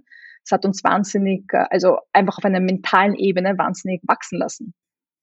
Du hast gerade auch das Thema Risiken angesprochen. Was halt so, so, so ein bisschen erinnert mich. Äh, erstmal gerade kreative Sachen neu ausprobieren, auch gerade so ein bisschen Vorreiterrolle einnehmen. Gleichzeitig dieses, was du am Anfang meint, sich für alles verantwortlich fühlen, was ja schnell so ein bisschen dagegen spricht. Und gerade der, Rahmenbedingungen nicht ganz so förderlich sind, was es ein bisschen schwieriger macht oder anders. Man muss vorsichtiger sein, mit Risiken eingehen. Wie passt es dir unter diesen Umständen zusammen? Oder wie passt auch dieses zusammen, sich für alles verantwortlich fühlen und ein auf der einen Seite, oh, wenn irgendwas passiert. Ich bin für alle verantwortlich, für das ganze Team so ein bisschen mit. Auf der anderen Seite diese Neugier, vielleicht auch Entdeckungslust und Sachen Neues macht Risiken eingehen. Also wie passt es zusammen? Und auch generell, wie kommt sich das vielleicht manchmal in die Quere? Ich habe mir diese Frage auch schon mal selber gestellt. Es passt ja wirklich nicht zusammen. Ich glaube, ich irgendwie mein Profil zusammenfassen müsste, dann würde, würde die Person, die das liest, sich denken, ach nein, die lügt, das passt wirklich nicht zusammen. Ich glaube, ich lebe einfach nicht gern gemütlich. ich weiß es nicht. Äh, es hat einfach etwas ganz Besonderes, äh, Dinge auszuprobieren und Dinge einzugehen, die vorher vielleicht in dem Rahmen noch nicht stattgefunden haben oder eben in dieser Zusammensetzung nicht funktioniert haben. Und vielleicht haben sie eben davor nicht funktioniert, weil die Zeit nicht reif war. Auch wir waren oft schon Teil von Projekten, die nicht besonders gut ankamen bei Kunden und Kundinnen, aber drei, vier Jahre später noch immer genannt werden als eine der ersten Dinge, die in diesem Bereich getan werden. Das heißt, manchmal muss man auch einfach dieses Expectation Controlling machen, dass man äh, sagt, es ist ein Risiko, das ich eingehe und vielleicht ist es jetzt nicht diese Definition von Erfolg, die andere Menschen haben, wenn dieses Projekt zu Ende geht, aber langfristig haben wir einfach etwas Tolles geschaffen, was einen Einfluss haben wird auf weitere Projekte, an denen wir nicht unbedingt teilnehmen werden, ähm, aber eben einen Einfluss haben wird auf diese Menschen, weil wir müssen ja alle etwas recherchieren und von irgendwo schöpfen können, damit wir das nächste machen können. Das heißt, das ist, glaube ich, etwas, was mich immer so ein bisschen im Kopf beruhigt, dass das Risiko in dem Sinne ja kalkuliert ist. Ich gehe ganz gerne auch Projekte ein, die nicht unbedingt die finanziellen Risiken verstärken. Das heißt, es ist sehr viel Funded Projects von Government oder European Funded Projects, weil es sich eben um Innovation handelt. Das ist auch sehr wichtig. Das heißt, für die Menschen, die da draußen zuhören und vielleicht jetzt gerade gründen, ich rate niemanden, diese Risiken damit zu verbinden, dass man vielleicht die eigene Existenz gefährdet. Das auf keinen Fall. Wenn das mal für mich abgehakt ist, und was sind die anderen Risiken? Was soll schon sein? Dass ich mehr arbeiten muss als sonst, dass es peinlich ist am Ende, dass jemand sagt, dass ich dumm bin oder dass jemand das total blöd gefunden hat? Das macht man nicht. Also diese Risiken gehe ich gerne ein und nehme auch gerne die Verantwortung dafür, wenn das soweit ist. Aber ich glaube, zusammenfassend, wie ich vorher gesagt habe, ich lebe einfach nicht gern gemütlich. Es hat einfach etwas, diese Nervenkitzel, der andauernd präsent ist, dass man sich denkt, ach, funktioniert das, funktioniert das nicht? Und wenn es funktioniert, was werden alle anderen Menschen noch damit machen und das aufs nächste Level bringen? Also es ist dann sehr schön, diese ganze Entwicklung zu sehen. Hm. Es hört sich jetzt auch so ein bisschen an, nach gerade ne, von wegen gerne Risiken eingehen, kalkulierte Risiken eingehen, aber auch gleichzeitig immer dieses was Neues ausprobieren, was machen. Wäre jetzt für mich, einfach wenn ich, wenn ich jetzt nur das höre, würde mir nicht ein Bild bekommen von jemandem, der sagt, okay, ich sitze auch gerne alleine und auch wieder sehr platt ausgedrückt, nähe jetzt etwas. Weißt du, mach so dieses Handwerkliche, was oft der teilweise alleine ist. Und mein Eindruck wäre jetzt nicht unbedingt das Adrenalinerregendste, sondern eher beruhigend. Wie, wie passt ja, das da für dich zusammen? Das ist, das, ist, das ist immer ein Gegenpol. Das brauche ich, weil, wie ich schon vorher gesagt habe, das ist dieses Safe Space der Alltag ist ja sonst eben dieses Rauf und runter und runter und rauf und dann weiß man nicht, ob etwas klappt oder nicht oder ob es funktioniert. Und äh, wie gesagt, mein Team und ich haben einfach es irgendwie zu unserer Aufgabe gemacht, uns in das Ungewisse zu stürzen und dann eben, wenn, wenn das Schlechte oder Gute passiert, dann ist zu überlegen, wie wir damit umgehen. und äh, dafür ist dann natürlich das, was ich so in meiner Freizeit mache, wahrscheinlich ein bisschen ruhiger. Und ich bin niemand, ich gehe nicht gern auf Partys, habe ich auch in meinen 20ern nicht gern gemacht. Ich traue mich mal zu behaupten, dass ich die meisten Serien gesehen habe. Ich scherze nicht. Ich höre sehr gern Podcasts, lese, stricke, häkel. Ja, also das ist dann so mein Time off, wo dann die ganzen Dinge in meinem Kopf wieder ihren äh, Platz einnehmen, damit es wieder Sinn macht am nächsten Tag, wenn ich in die Arbeit komme. Hört sich an auch, dass du für dich einen Weg gefunden hast, gerade um diese, du hast gerade Gegenpole, ne, Sachen, mhm. alles gut zu integrieren, damit es nicht zu sehr geht, sondern so ein bisschen im Balance auch ist. Was sind trotzdem so Momente deiner Arbeit, die dich frustrieren? Oh, da gibt's einige. Ich glaube, manchmal bin ich frustriert, dass die Veränderung nicht schnell genug passiert. Vor allem, wenn es dann wieder Möglichkeiten gibt, vor allem, wie ich schon vorher erwähnt habe, auf politischer Ebene Dinge zu verändern, vielleicht neue Frameworks zu kreieren, neue Regulierungen zu bringen, die uns als Modebranche enorm weiterhelfen würden. Und wenn da wieder nichts passiert, dann bin ich frustriert. Dann fühlt es sich eben so an, als würde man all das machen auf der Ebene, auf der man es selber machen kann, aber das nächstgrößere passiert einfach nicht, weil da noch nicht genug Druck entstanden ist. Das frustriert mich und vielleicht so im Alltag ist es manchmal vielleicht diese Erwartungshaltung an sich selber, dass man, wie du vorher schon erwähnt hast, als kleines Team nicht an allem teilnehmen kann, wo man gerne dabei wäre und nicht unbedingt alles ausprobieren kann, weil Ideen haben wir endlos viele. Die Liste ist immer lang, sei es jetzt Produkte, die wir ausprobieren möchten oder äh, Unternehmen, mit denen wir wahnsinnig gern zusammenarbeiten würden. Einfach diese Ressourcennutzung Und zu verstehen, dass der Tag nur 24 Stunden hat, kann manchmal frustrierend sein, nicht im negativen Sinne, aber einfach nur, weil man ein bisschen übermotiviert ist. Und nochmal auf dieses kleine Team sprechen kommen. Weil ich habe auch den Eindruck, oder generell, gerade in der Modebranche oder auch wenn man ein Unternehmen aufbaut, ist es schnell diese Tendenz, okay, wir machen es richtig groß. Und auch dort gibt es ja ganz bewusst diese Entscheidung zu sagen, wir bleiben ein kleines Team. Und ja, wir, wir machen nicht alles groß und wir können vielleicht deswegen auch nicht alles machen, aber es gibt andere Vorteile. Und ich würde gerne ja einfach deine Gedanken dazu interessieren. Welche Vorteile hat es, dass ihr so klein seid? Wie gehst du damit um mit Oh ja, wir, wir müssen auf einmal groß werden, weil es wär, könnte ja auch genauso sein, dass ein ganz, ganz großer Händler zu euch kommt und sagt, wir machen jetzt eine riesen, also wir machen gerne arbeiten wir mit euch zusammen, aber nur wenn wir einen Riesenauftrag machen können. Und sagt, äh, nee, geht nicht. Und dann wird man, ist jetzt eine Dynamik, die ich spekuliere, gezwungen ja fast zu wachsen und größer zu werden. Also wie geht ihr damit um, dieses bewusst darauf zu sagen, ihr bleibt so und ihr macht dieses Unternehmen, gestaltet, wie ihr es wollt und nicht durch anderen Dynamiken von außen? Mhm. Wir sind auf jeden Fall klein, aber oho. Also das musste ich auch lernen in meiner Zeit, als ich losgelegt habe, vor sechs Jahren, hatte ich auch den Plan, endlos zu wachsen, weil es einem irgendwie ein bisschen so beigebracht wird, auch in der Uni, auch was ich vorher erwähnt habe, wenn man andere Erfolgsgeschichten sich ansieht. Wann ist man erfolgreich als Unternehmen? Wann ist man erfolgreich als Designerin? Wie viele Menschen müssen einen kennen? In wie viele Länder muss ich verkaufen können? Ich glaube, es hat sich sehr stark verändert, überhaupt über die letzten Jahrzehnte. Nicht nur die Definition von Erfolg, sondern auch die Definition von Unternehmenswachstum und ähm, Größe und Skalierbarkeit.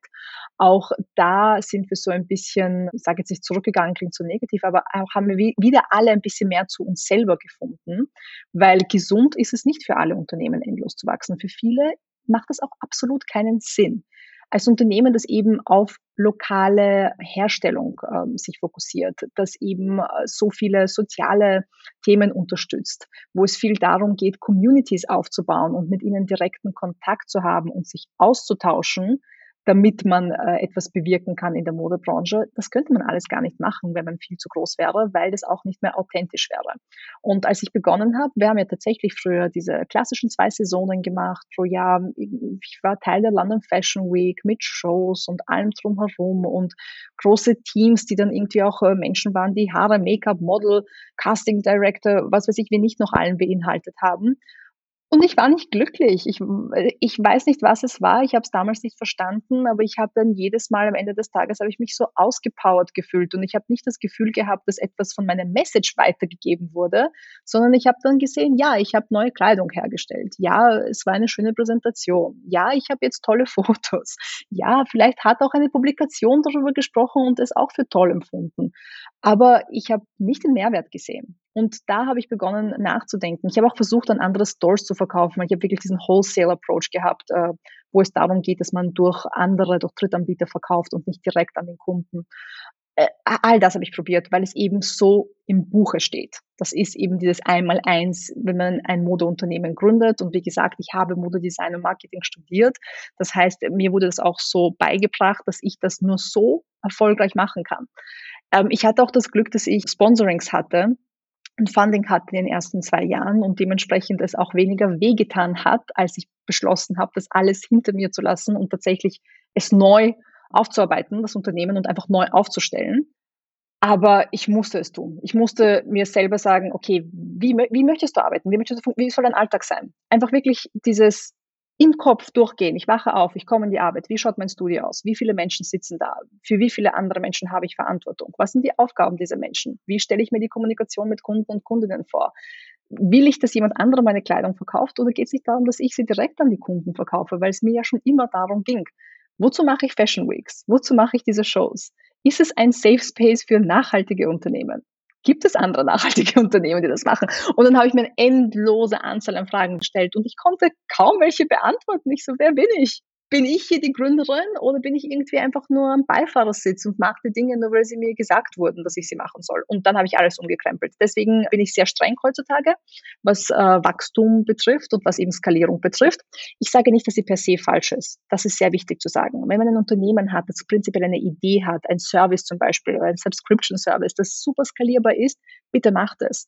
Wenn euer Businessplan ähm, es so vorsieht, bitte macht es. Mein Businessplan hat es vorgesehen, ohne Grund. Und das war das Problem. Also es ist nicht notwendig, wenn man diese Vision hat, die ich von Anfang an hatte, wenn man äh, diesen Background hat, den ich von Anfang an hatte und aus diesem Grund in der Modebranche gelandet ist, weiß ich nicht, warum ich jemals etwas gejagt habe, was einfach nicht meinen Namen trägt. Lass uns mal zu diesem Punkt auch zurückgehen. Ich kann mir vorstellen, dass es schon eine schwierige Zeit war, beziehungsweise einfach sein kann. Dieses, okay, man, man, du spürst irgendwie in deinem Herzen, okay, irgendwie bin ich hier falsch. Gleichzeitig, ey, du machst das, was du eigentlich machen willst. Und hast von allen überall gehört, so ist es, wie du es machst. Und es ist, wie du es machst. Aber es funktioniert halt nicht. Was, was sind Gedanken, die hochkommen und wie gehst du damit um? Wie schaffst du es dann? Weil es ist leicht zu sagen, hör auf dein Herz und mach das, was du richtig siehst. In dem Moment, nee, ist es ja nicht so. Ja, es war sehr hart. Es war vor allem, äh, man kann ja nicht mal die Fragen beantworten, die die anderen haben, weil man ja selber die Antworten noch nicht kennt. Da waren auf jeden Fall einige Phasen, wo ich noch weitergemacht habe im selben Rhythmus, wissend, dass es nicht richtig ist, aber mir die Zeit genommen habe, diese Fragen für mich selber zu beantworten. Das heißt, als ich dann tatsächlich nach außen kommuniziert habe, dass ich nicht mehr in UK mit einer externen PR-Agentur zusammenarbeiten möchte, sondern jemanden im Team haben möchte, die eben diese Message aufbauen mit mir, was Nachhaltigkeit bedeutet. Als ich beschlossen habe, der Fashion Week den Rücken zuzukehren und es nicht mehr zu machen, weil Shows einfach wirklich keinen Sinn machen, dass ich das alles argumentieren konnte. Nicht nur für mich selber, sondern auch für das Umfeld, weil man hat ja auch trotzdem eine Verantwortung. Man hat ja bereits auch ein Team mit Menschen, mit denen man zusammengearbeitet hat. Vielleicht wollen sie nicht mehr Teil der Reise sein, wenn diese Reise nicht bedeutet, dass man immer weiter wächst weil auch das ist absolut legitim. Wie bitte jede Person muss für sich selber entscheiden, was für eine Art von Unternehmen sie oder er arbeiten möchten. Und als ich das für mich selber klargestellt habe, war ich dann auch wirklich, war ich sehr bewusst in der Kommunikation nach außen. Habe ich dann gesagt, okay, das ist jetzt keine Debatte, das ist keine Frage, die ich stelle, das ist nicht, ich überlege mir, sondern es ist, ich habe beschlossen. Und so ging es dann, Schritt für Schritt für Schritt. Ich glaube, auch da ist es wichtig, es aufzuteilen. So als ein großes Ganzes ist es beängstigend und zu viel. Aber wenn man es eben also aufbricht in kleine Teile wie PA, Showcasing, Verkauf, Kommunikation, dann kann man sich ansehen, hat es vorher gepasst? Belasse ich es dabei? Oder muss dieser Aspekt im Unternehmen auch geändert werden?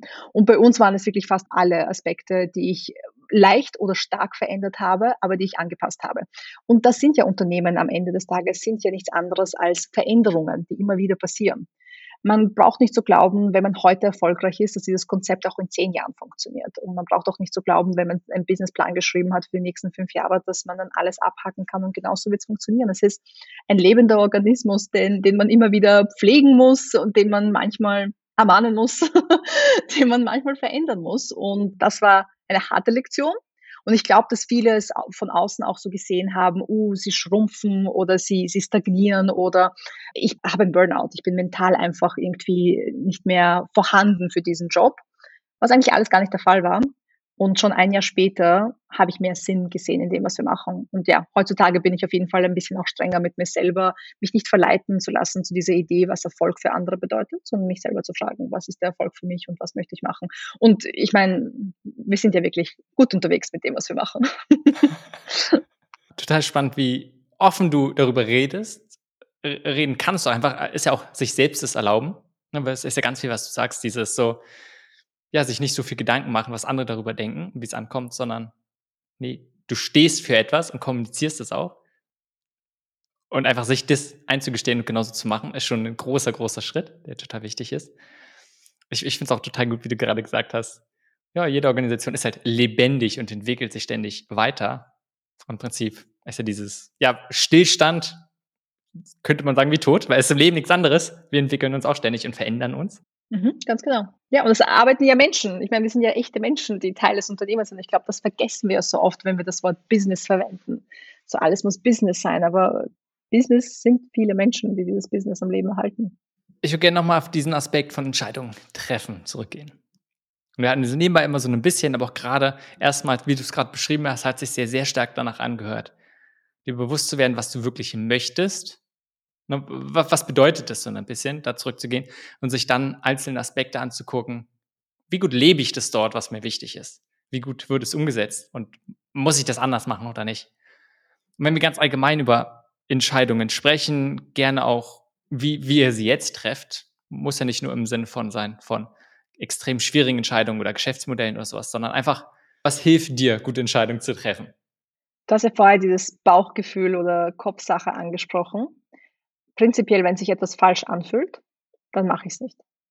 Also wenn irgendetwas sich einfach nicht gut anfühlt. Und manchmal, ich glaube, wenn man auch den Job schon länger macht und ich rede jetzt nicht irgendwie von tollen, supermenschlichen Qualitäten, dass man riechen oder spüren kann, ob etwas gut oder schlecht läuft, sondern einfach nur diese Gründer und Gründerinnen äh, Intuition, die man doch entwickelt, die man dann aber manchmal ignoriert, weil man ein Wunschdenken mit hineinbringt. Also ich höre wirklich sehr stark auf mein Gefühl, wenn ich Entscheidungen treffe. Fühlt es sich richtig an? Und eben diese Szenarien durchspielen, was würde eine gewisse Entscheidung bedeuten? Und das muss man wirklich so ganz banal machen, dass man sich in die Rolle hineinversetzt, wie ich das vorher beschrieben habe, mit in dein Studio kommen, was siehst du vor dir, wie wird dein Alltag sein.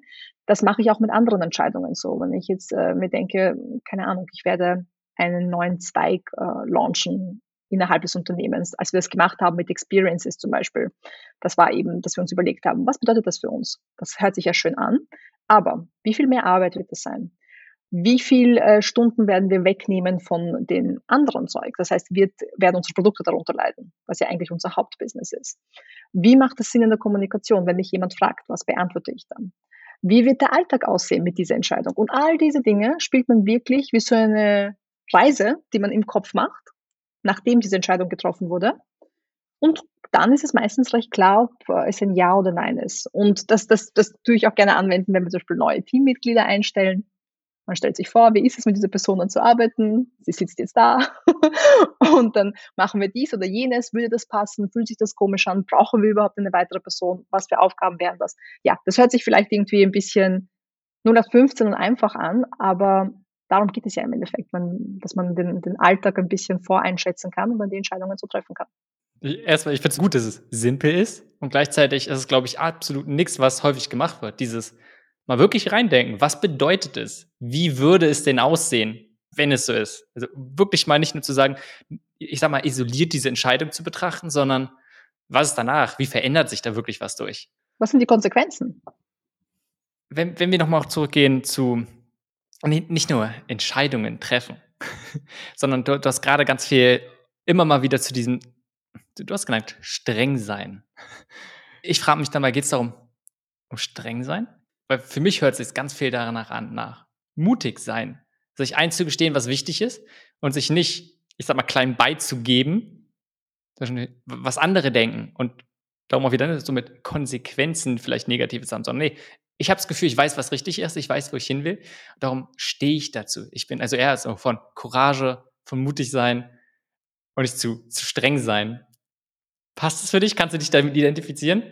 Finde ich sehr schön, dass du das so sagst. Ich glaube, es hat wahrscheinlich viel auch mit meinem äh, Aufwachsen zu tun, weil ich habe sowjetische Eltern. Ich bin ja selber auch noch in der UdSSR geboren. Das ist auf jeden Fall, das Wort streng ist mir näher wahrscheinlich als das Wort mutig, weil ich eher so aufgewachsen bin. Und streng ist auch nichts negativ behaftetes, so in meinem Kopf, in, in meinem Kinderkopf noch vor allem, eben in dem, wie das meine Eltern mit mir kommuniziert haben. Mutig ist ein, ein Wort, das vielleicht weniger in meinem Wortschatz vorhanden war. Weil natürlich es viel darum ging, du bist nicht die Person, die mutig sein sollte, weil vielleicht wirst du nicht diese Möglichkeit haben oder das, sondern du musst schauen, dass es safe ist, dass du eine gute Zukunft hast, dass du eben mehr planst und eben nicht dieses spontane und mutig sein. Aber ich finde das sehr schön, was du sagst. Ich finde das gut, wenn wir ein bisschen umdefinieren und sagen, vielleicht ist es nicht streng sein, vielleicht ist es einfach mutig sein oder ein bisschen was von beiden. Auch das, wir Anfang hatten. Es, es, muss nicht immer das eine sein und man muss sich nicht immer, man muss sich nicht versuchen, selbst in eine bestimmte Box reinzuschieben und eine bestimmte Form zu geben. Ich glaube, das sollte das Thema von diesem ganzen Podcast jetzt sein, weil ich habe das Gefühl, dass ich alle deine Fragen bis jetzt damit beantwortet habe, dass ich gesagt habe, es ist das und das. es ist nicht nur das eine. Aber ich muss ja sagen, es geht ja in meiner Arbeit viel um Tradition und Innovation, diese beiden Dinge zu verbinden. Und das war, glaube ich, schon immer so diese Aspekte, die ich spannend fand ich bin großgezogen worden von Eltern, die nicht unterschiedlicher sein könnten. Mein Papa ist ganz, ganz anders als meine Mama. Und ich glaube, das ist, hat sich einfach so wie ein Faden durchgezogen in meinem ganzen Leben, dass ich es immer toll fand, Dinge zusammenzubringen, die vielleicht auf den ersten Blick nicht gemeinsam funktionieren. Als wir darüber geredet haben, wie Sabine einige Sachen anders macht, sind wir schon fast zwangsweise auf den Namen ihres Modelabels Sabina gekommen. Es ist tatsächlich eine ganze Reise gewesen, was den Namen betrifft, als ich noch studiert habe wurde uns allen geraten, Vorname und Nachname, weil man ist ja, wie gesagt, tatsächlich Designer oder Designerin. Und wenn man schaut, es gibt wahnsinnig viele Designer-Labels da draußen, die wirklich einen sehr langen, komplizierten Nachnamen hat, den niemand aussprechen kann. Und da haben mir alle Professoren gesagt an der Universität, du hast schon so einen perfekten Namen, den niemand aussprechen kann. Er ist sehr lange, hat viele Buchstaben. Du musst unbedingt Vorname und Nachname machen und dann wird es ganz toll und exklusiv sein. Für mich war es irgendwie wichtig, weil dadurch, dass mein Nachname vor allem im deutschsprachigen Raum äh, sofort kategorisiert wird als eben nicht autochton, nicht aus dem Land, von woanders und äh, hat eine russische Endung, aber ich bin nicht nur russisch, sondern eben ganz durchgemischt mit meiner Herkunft, wollte ich nicht unbedingt, dass Menschen sofort, sofort Einschätzungen machen und dann äh, sich Gedanken machen, wie ich sein könnte, wie meine Mode sein könnte. Deswegen war es für mich ganz klar, dass ich meinen Nachnamen weglassen möchte. Und dann mit dem Vornamen fand ich das recht spannend, weil ich mir gedacht habe, ja, es ist mein eigener Vorname und ich kenne es nur als meinen Vornamen. Aber wenn Menschen es hören, die mich persönlich nicht kennen, dann ist es für sie einfach nur ein Modelabel. Und ich wollte eben nicht Designerin sein, ich wollte ja ein Label sein, ein Brand. Und dafür hat sich das ganz gut geeignet. Und später dann aber, als ich mal einen Accelerator gemacht habe, ich glaube, das war Jahr drei oder vier nach der Gründung, habe ich herausgefunden, dass es nicht besonders gesund ist für die mentale Einstellung, wenn man seinen eigenen Namen seinem Unternehmen gibt, weil falls das Unternehmen äh, scheitert, fühlt es sich mehr wie eine persönliches Scheitern an für Menschen, die den eigenen Namen hergegeben haben. Und ich muss sagen, ich konnte das total nachvollziehen. Auch heutzutage manchmal rede ich über das Label, das heißt, ich sage andauernd, ich sollte nicht von mir in dritter Person reden, aber eigentlich rede ich ja über das Unternehmen. Ich weiß nicht, wie gesund das ist für mich selber und meine eigene Wahrnehmung, aber es ist, was es ist und ich glaube, ich bin im Reinen damit heutzutage. Als nächstes hat mich interessiert, was, aber vor allem warum Sabina über das typische Angebot eines Modellabels hinaus, so wie sie es beschreibt, verschiedene Formen von Experience anbietet. Du hast viel auch über Experience gesprochen und dieses Conscious Experience, gleichzeitig, ich nenne mal, ne, Erfahrungen, Reise, all diese Wörter. Was bedeutet es für dich und jetzt nicht nur darum geht, du hast ja so ein bisschen gesagt, was ihr neben, also was ihr zusätzlich noch macht, sowas wie Podcast, Community-Aufbau, Webinare, sondern eher nochmal, was verbindest du mit diesem Experience und warum ist es so wichtig, dass du das ja auch als Modelabel irgendwie mit da integrierst? Es hat auch viel mit Nachhaltigkeit zu tun, weil wenn ich mir überlege, ich bin ja nicht nur Unternehmerin, ich bin ja selber Kundin, ich kaufe ja auch Dinge ein was für ein Lebensgefühl möchte ich haben, wenn ich etwas einkaufe? Um, und das, diese Frage haben wir uns gestellt als Unternehmen und wir wollen nicht der nächste Shop sein, online oder offline, wo man einfach hineingeht, das Erstbeste nimmt und dann hinausspaziert. Wir wollen eben ein Erlebnis anbieten. Wir wollen, dass die Menschen sehen, wie das hergestellt wurde, wer es hergestellt hat, was für Gefühle da hineingeflossen sind, was für Geschichten dahinter stecken wenn die Menschen es nicht wollen, absolut kein Ding. Aber ich glaube schon, dass die Zukunft dahin geht, dass wir alle gewisse Verbindungen suchen und Gründe brauchen, warum wir konsumieren, warum wir Dinge brauchen, warum wir uns diese Sachen ins Haus stellen oder warum wir etwas tragen. Mode wird da immer ein bisschen belächelt und nicht ernst genommen, aber ich glaube, Mode ist nicht nur wahnsinnig, also ich glaube nicht, ich weiß, es ist nicht nur wahnsinnig politisch, sondern hat ja auch so viele Möglichkeiten für Menschen, sich auszudrücken, sich zu zeigen, sich zu definieren. Und das finde ich eben sehr schön an dem Erlebnisteil. Für mich war Mode schon immer ein Erlebnis, wie ich beschrieben habe. Für mich war es immer diese Reise, Materialien zu suchen, sich etwas zu überlegen, Gedanken zu machen, zu kreieren, fertigzustellen und dann zu tragen.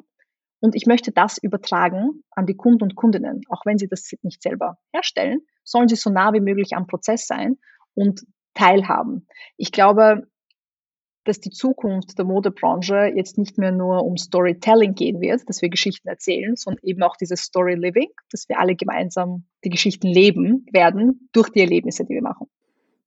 Total gut. Hast du den Eindruck, dass dieses, ich nenne es mal diese, Haltung, vielleicht auch Perspektive darauf, was du probierst, diese Experience zu schaffen, maßgeblich für den, zumindest was man von außen sieht, diesen Erfolg so beigetragen hat?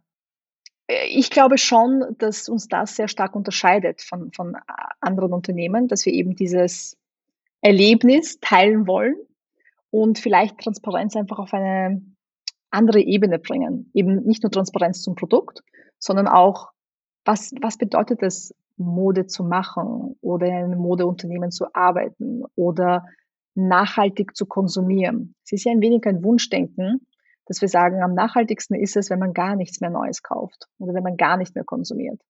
Das heißt, wir sind jetzt nicht gegen Konsum. Wir müssen verstehen, dass es ja funktionieren muss in der Gesellschaft, in der wir leben. Aber man kann einen bewussten Konsum herstellen.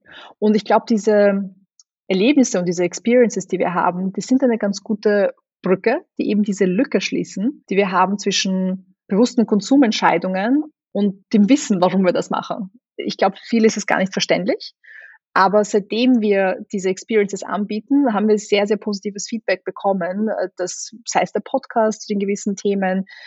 Es können Themenbereiche sein wie eben Local Manufacturing oder Greenwashing. Man lernt einfach dazu, warum Dinge so sind, wie sie sind in der, in der Modebranche. Oder Workshops, wo man auch selber lernen kann, wie man Hand anlegen kann und die Kleidung verbessern äh, kann und nähen kann. Es gibt einem eine ganz andere Kontrolle über das Kaufverhalten und auch die Begründung, warum man etwas kauft und Kleidung besitzt.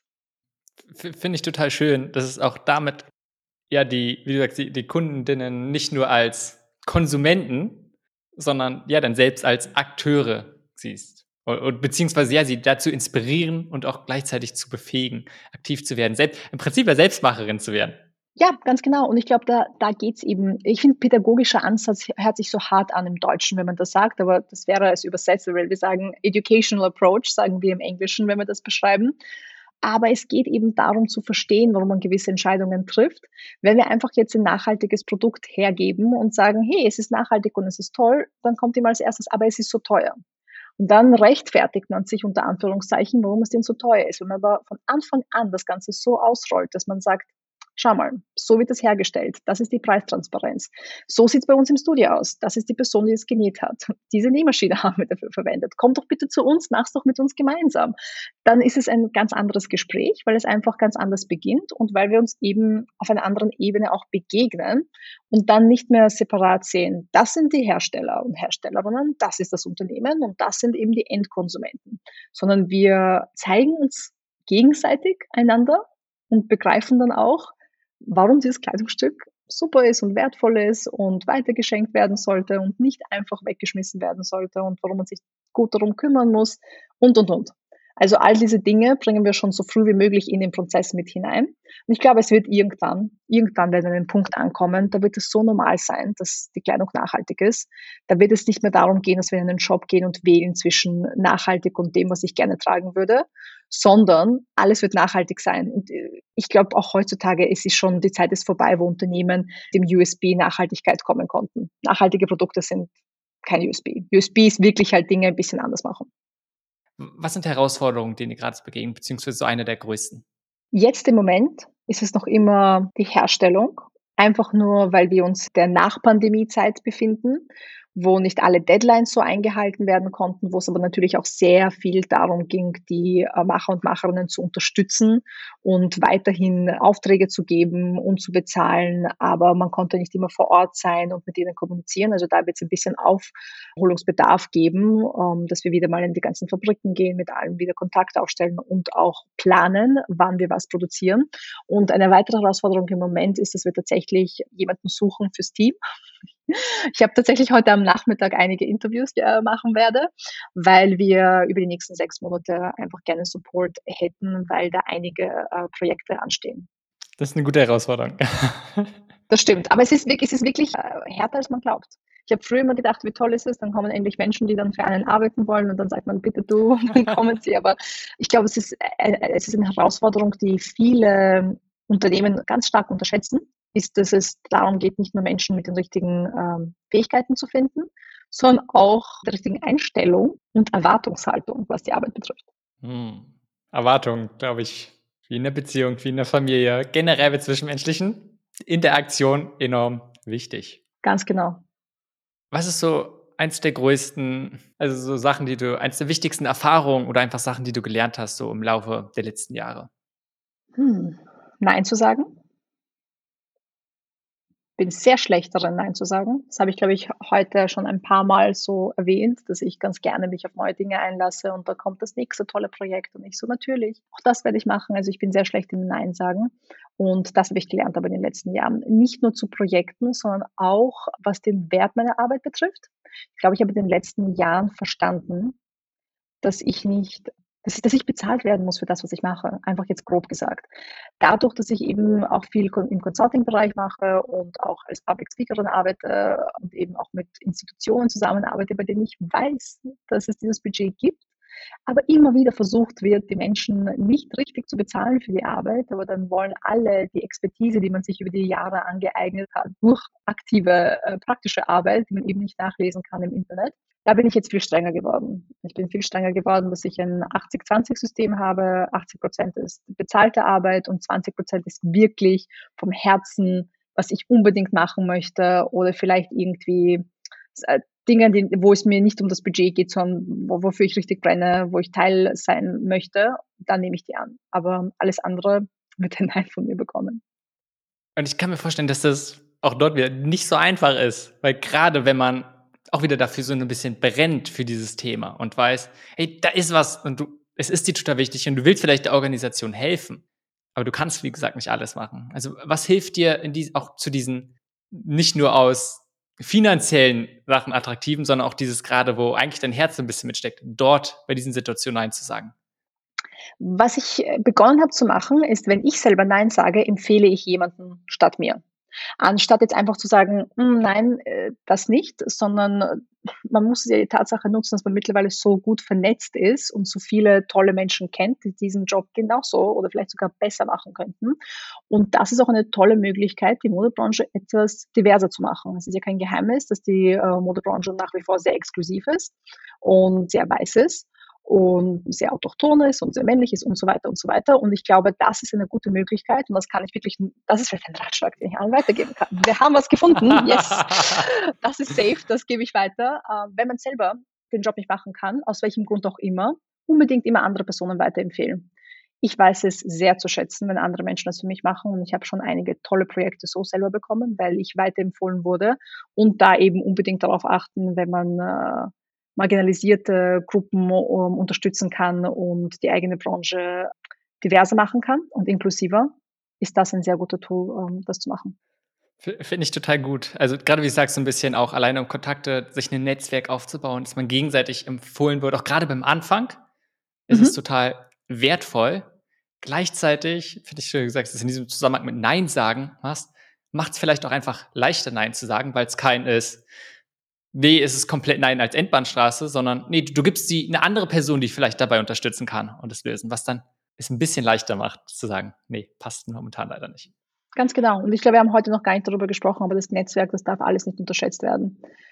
Ich sehe es auch wieder so ein bisschen ein Wunschdenken, harte Arbeit und das passt schon, aber ein gutes Netzwerk zu haben und Menschen zu haben, auf die man sich verlassen kann, mit denen man zusammenarbeiten kann, die man anrufen kann, wo man nach Ratschlag fragen kann, ist super wichtig. Und da muss man ja auch selber auch ein aktiver Teil davon sein. Das ist nichts Passives, das ist etwas Aktives, wo man sich auch darum bemühen muss. Und bin heutzutage sehr, sehr stolz auf mein Netzwerk, weil ich ja nach England gezogen bin mit 19 und niemanden gekannt habe, wirklich niemanden und niemand in meiner Familie arbeitet in der Kreativbranche. Das heißt, es war nicht immer einfach, dieses Netzwerk aufzubauen. Und ich weiß, dass durch die Pandemie sehr viele junge Menschen, die jetzt starten und loslegen, extrem viele Schwierigkeiten haben. Und wenn man da irgendwie helfen kann, sollte man unbedingt, also Menschen miteinander vernetzen und verbinden, ist das Mindeste und Einfachste, was man tun kann. Wir haben ganz viel jetzt auch über so ja, Herausforderungen, wenn neuen Sein sagen, aber auch gleichzeitig immer diese verschiedenen Ideen, wie man damit umgehen kann. Ich würde diesen Aspekt gerne aus so ein bisschen der gesundheitlichen Perspektive sehen, auch generell von Wellbeing. Und oft ist es ja eine Herausforderung. Man, man kann ganz viel machen und es, es macht auch irgendwie Spaß. Gleichzeitig, es gibt halt immer enorm viel zu tun und da diesen Ausgleich zu finden und auf sich ja, aufzupassen. Was hilft dir da? Wie, wie schaffst du es, ich, ich nenne es mal ganz oft, auf dich aufzupassen? Ich habe mich verabschiedet von der Lüge der Work-Life-Balance. das war das Erste, was ich getan habe. Ich glaube auch, dass, wie wir vorher gesprochen haben, diese Definitionen von Erfolg, von Misserfolg, von Wachstum, von Skalierbarkeit, von was man muss und was man nicht darf und was man sollte, gehört dieses Work-Life-Balance auch sehr stark dazu. Man darf nicht vergessen, wenn man ein eigenes Business hat, das ist einfach nicht dasselbe und das ist eine andere Art von Verantwortung, die man trägt. Und nachher gibt es einfach Krisensituationen, wie die globale Pandemie als Beispiel, die einen sehr fordert und einfach andere Arbeitsstunden vielleicht an den Tag bringt. Und als ich versucht habe, in dieses Work-Life-Balance-Kästchen hineinzupassen und mich selber geärgert habe, wenn ich es mal nicht geschafft habe, rechtzeitig das Studio zu verlassen oder wenn ich wieder Arbeit hatte für das Wochenende, obwohl ich mir so fest vorgenommen habe, mir freizunehmen, war so kontraproduktiv, weil ich dann im Endeffekt die freie Zeit, die ich hatte, auch nie genießen konnte, weil ich immer böse auf mich selber war. Dass ich wieder mal diese, weil Erwartungshaltung hat man ja nicht nur im beruflichen, auch im privaten.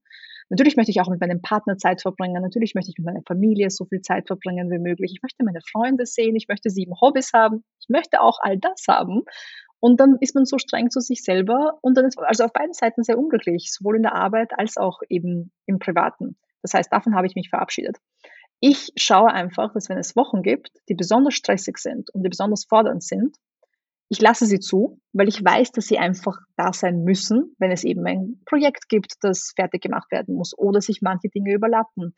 Zum Beispiel mit der Arbeit in der Universität, die ich mache, da weiß ich, es wird immer Monate geben zum Uni-Start und Uni-Ende. Da ist immer viel zu tun. Aber da nehme ich mir bewusst im Monat darauf, eine Woche oder ein paar Tage, kommt darauf an, wie intensiv es war, nehme ich mir frei. Ob das jetzt ein Montag oder ein Dienstag ist oder ein Mittwoch, ist egal, das blocke ich mir dann aus und dann versuche ich mich wirklich daran zu halten, ohne schlechten Gewissen. Weil äh, das ist auch etwas, das leichter gesagt als getan ist, weil bis zum nächsten Monat vergisst man schon, wie hart man gearbeitet hat. Und dann dauert es nicht lange, bis die erste Person um die Ecke kommt und sagt, was, du hast frei an einem Montag? Dieses Leben hätte ich gern. also man darf sich dann nicht verunsichern lassen und muss streng und mutig, wie wir besprochen haben, sein. und sich auch diese Zeit wirklich äh, freinehmen. Es geht ja auch viel um kreativ sein. Nicht nur diese Balance, dass man gesund ist mental, sondern was wir nicht vergessen dürfen, wir arbeiten in einer Kreativbranche.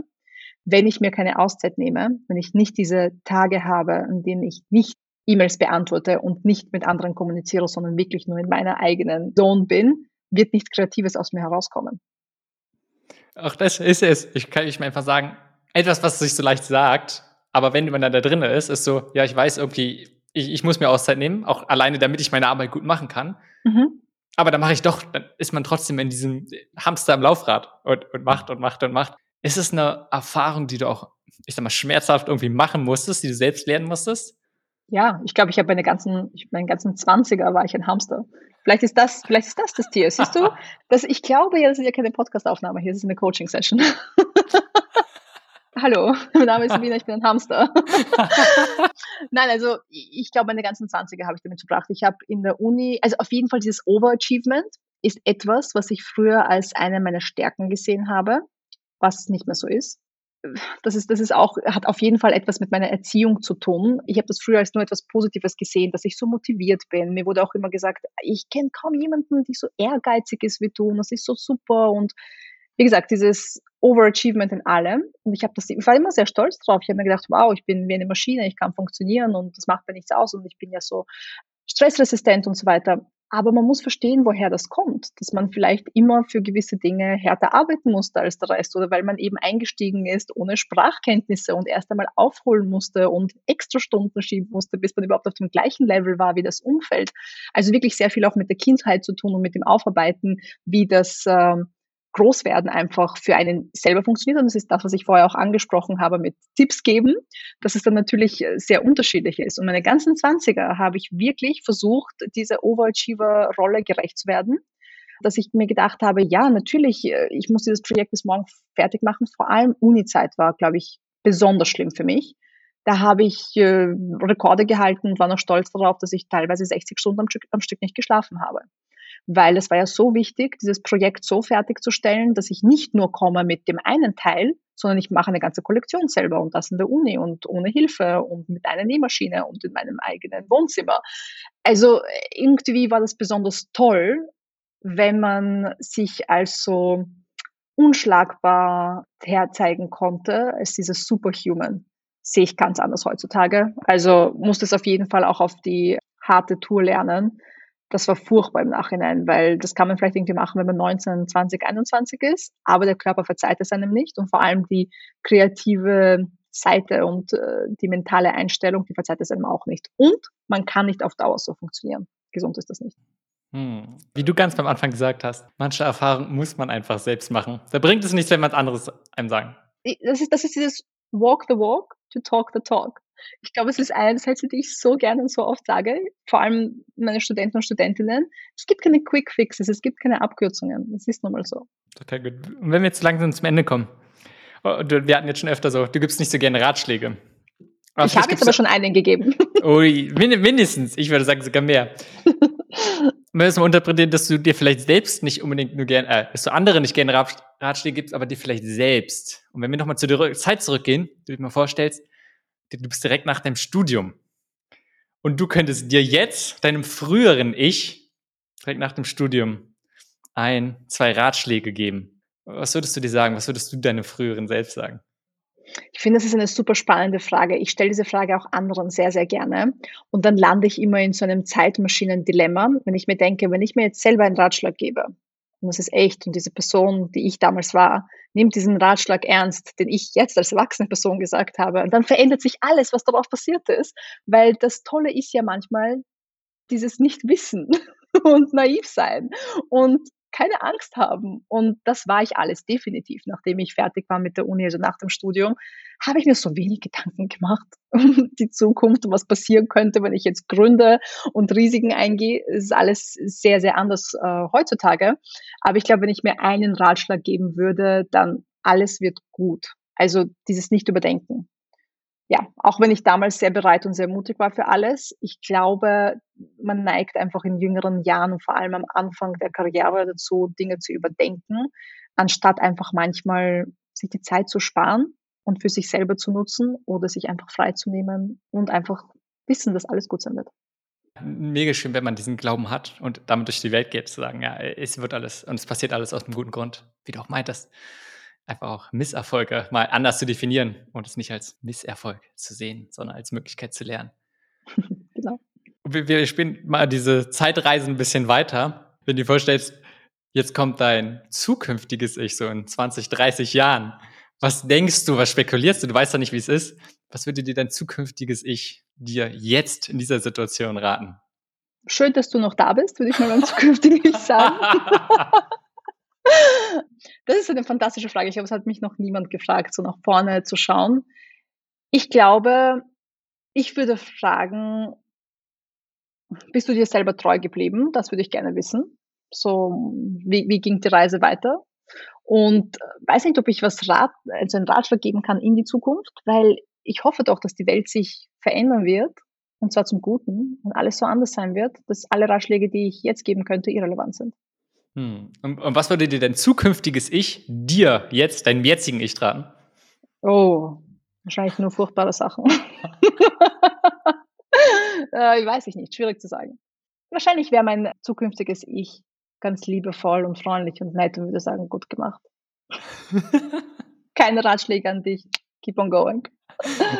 Gibt es denn irgendwas, wenn wir jetzt wieder so ein bisschen die letzten Jahre betrachten, irgendwie Lebensweisen, Gewohnheiten, von mir aus auch Ein Einstellungen, die du verändert hast. Und du sagst, die haben sich einen großen Unterschied jetzt gemacht in dem, in deinem Erfolg, aber vielleicht auch einfach in deinem Wohlbefinden. Ja, ich glaube einfach zusammenfassend, was wir schon besprochen haben, dieses Nein sagen, lernen Nein zu sagen und das nicht immer als eine negative Erfahrung äh, wahrzunehmen, sondern auch etwas Positives daraus zu ziehen und den Wert der eigenen Arbeit zu kennen und sich selber wert zu schätzen und die eigene Zeit. Ich glaube, hier geht es auch viel dieses Work smarter, not harder. Ich glaube, das ist etwas, was ich mir immer wieder versuche äh, in Erinnerung zu rufen, wenn ich wieder mal lange Tage habe, dass man äh, körperlich nur so viele Dinge machen kann und dass es ja viel darum geht, die tollen Tools zu nutzen, die man heutzutage hat, die Digitalisierung äh, nicht äh, außer Acht zu lassen und smart zu sein mit den äh, Dingen. Das wäre auf jeden Fall das Zweite.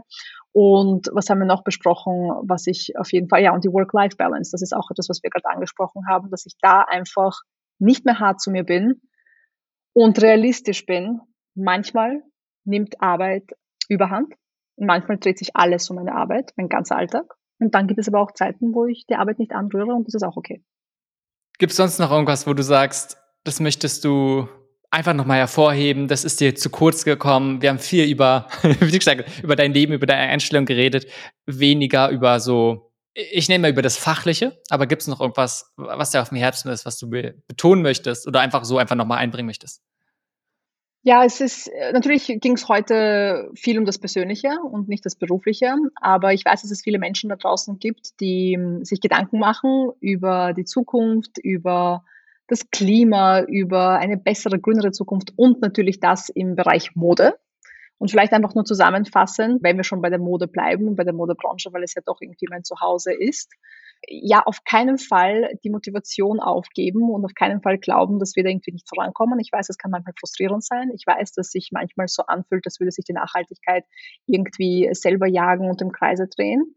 Aber es passiert tatsächlich etwas und ich möchte einfach noch einmal äh, in den Raum stellen, dass wir zusammenarbeiten müssen. Also wenn es andere Unternehmen da draußen gibt, macht Kollaborationen, geht aufeinander zu, schaut, dass ihr gemeinsam Lösungen findet, arbeitet auf einer Ebene auf Augenhöhe zusammen und für Kunden und Kundinnen da draußen. Keine Frage ist eine dumme Frage, stellt sie, kontaktiert die Menschen, von denen ihr kauft, hinterfragt die Dinge, die sie machen. Im Endeffekt ist es ja etwas Gutes und also man soll es nicht unfreundlich machen und übergreifend sein, aber es ist absolut legitim, ein Gespräch zu starten und absolut alle können Teil dieser Veränderung sein. Und das hast du sehr schön gesagt am Anfang, Simon, dass es äh, Game Changer sind nicht einzelne Personen. Es ist jetzt äh, nicht irgendwie eine Person, die wir auf ein Podest stellen und als Game Changer benennen. Wir alle sind Game Changer, weil wir alle äh, voten jeden Tag mit unserer Geldbörse und mit den Entscheidungen, die wir treffen. Und vielleicht habe ich da gerade den einen oder anderen Ratschlag sogar rausgehört. Ich glaube sogar mehrere. You're welcome. Sabina, wo, wo, kann man mehr von dir erfahren? Also erstmal gerne natürlich von euch. Ihr habt eine Webseite gerne äh, da nochmal gleich, aber ansonsten auch, wo kann man mehr davon erfahren, was die beste Anlaufstelle, was ihr so macht? Ja, natürlich sehr gerne. Webseite hast du schon richtig gesagt, vor allem wenn es um Produkte geht. Social Media, vor allem Instagram, sind wir sehr aktiv und immer offen für Kommunikation. Also bitte gerne Direktnachrichten, schreibt uns. Patreon ist eine andere Möglichkeit, uns zu unterstützen. Auf Patreon gibt es vor allem unsere Experiences. Und ich persönlich bin auch auf LinkedIn zu finden und kommuniziere auch da sehr, sehr gern mit allen Menschen, die sich für die nachhaltige Modebranche interessieren. Gut, also das eine ist www.sabina.com. Sabina, dann Vielen Dank für die Einblicke, vielen Dank für deine Offenheit, so offen wie du über die ganzen Themen geredet hast. Aber vor allem vielen Dank für deine Arbeit. Ich sage danke, Dankeschön. Das war Changemaker. Erwähnungen sowie Ressourcen für diese Folge findest du in den Folgenotizen oder unter changemake.simonmcschubert.de. Dir gefallen die Folgen? Doch manchmal wünschst du dir einige Erkenntnisse in komprimierter Form? Dann ist der Changemaker der Jazz genau das Richtige für dich. Halte regelmäßig Updates, Ideen, Zitate, wertvolle Ressourcen und andere Sachen, die mich beschäftigen, in deiner Inbox. Besuche www.changemakerdigest.de und melde dich zum Changemaker Digest an.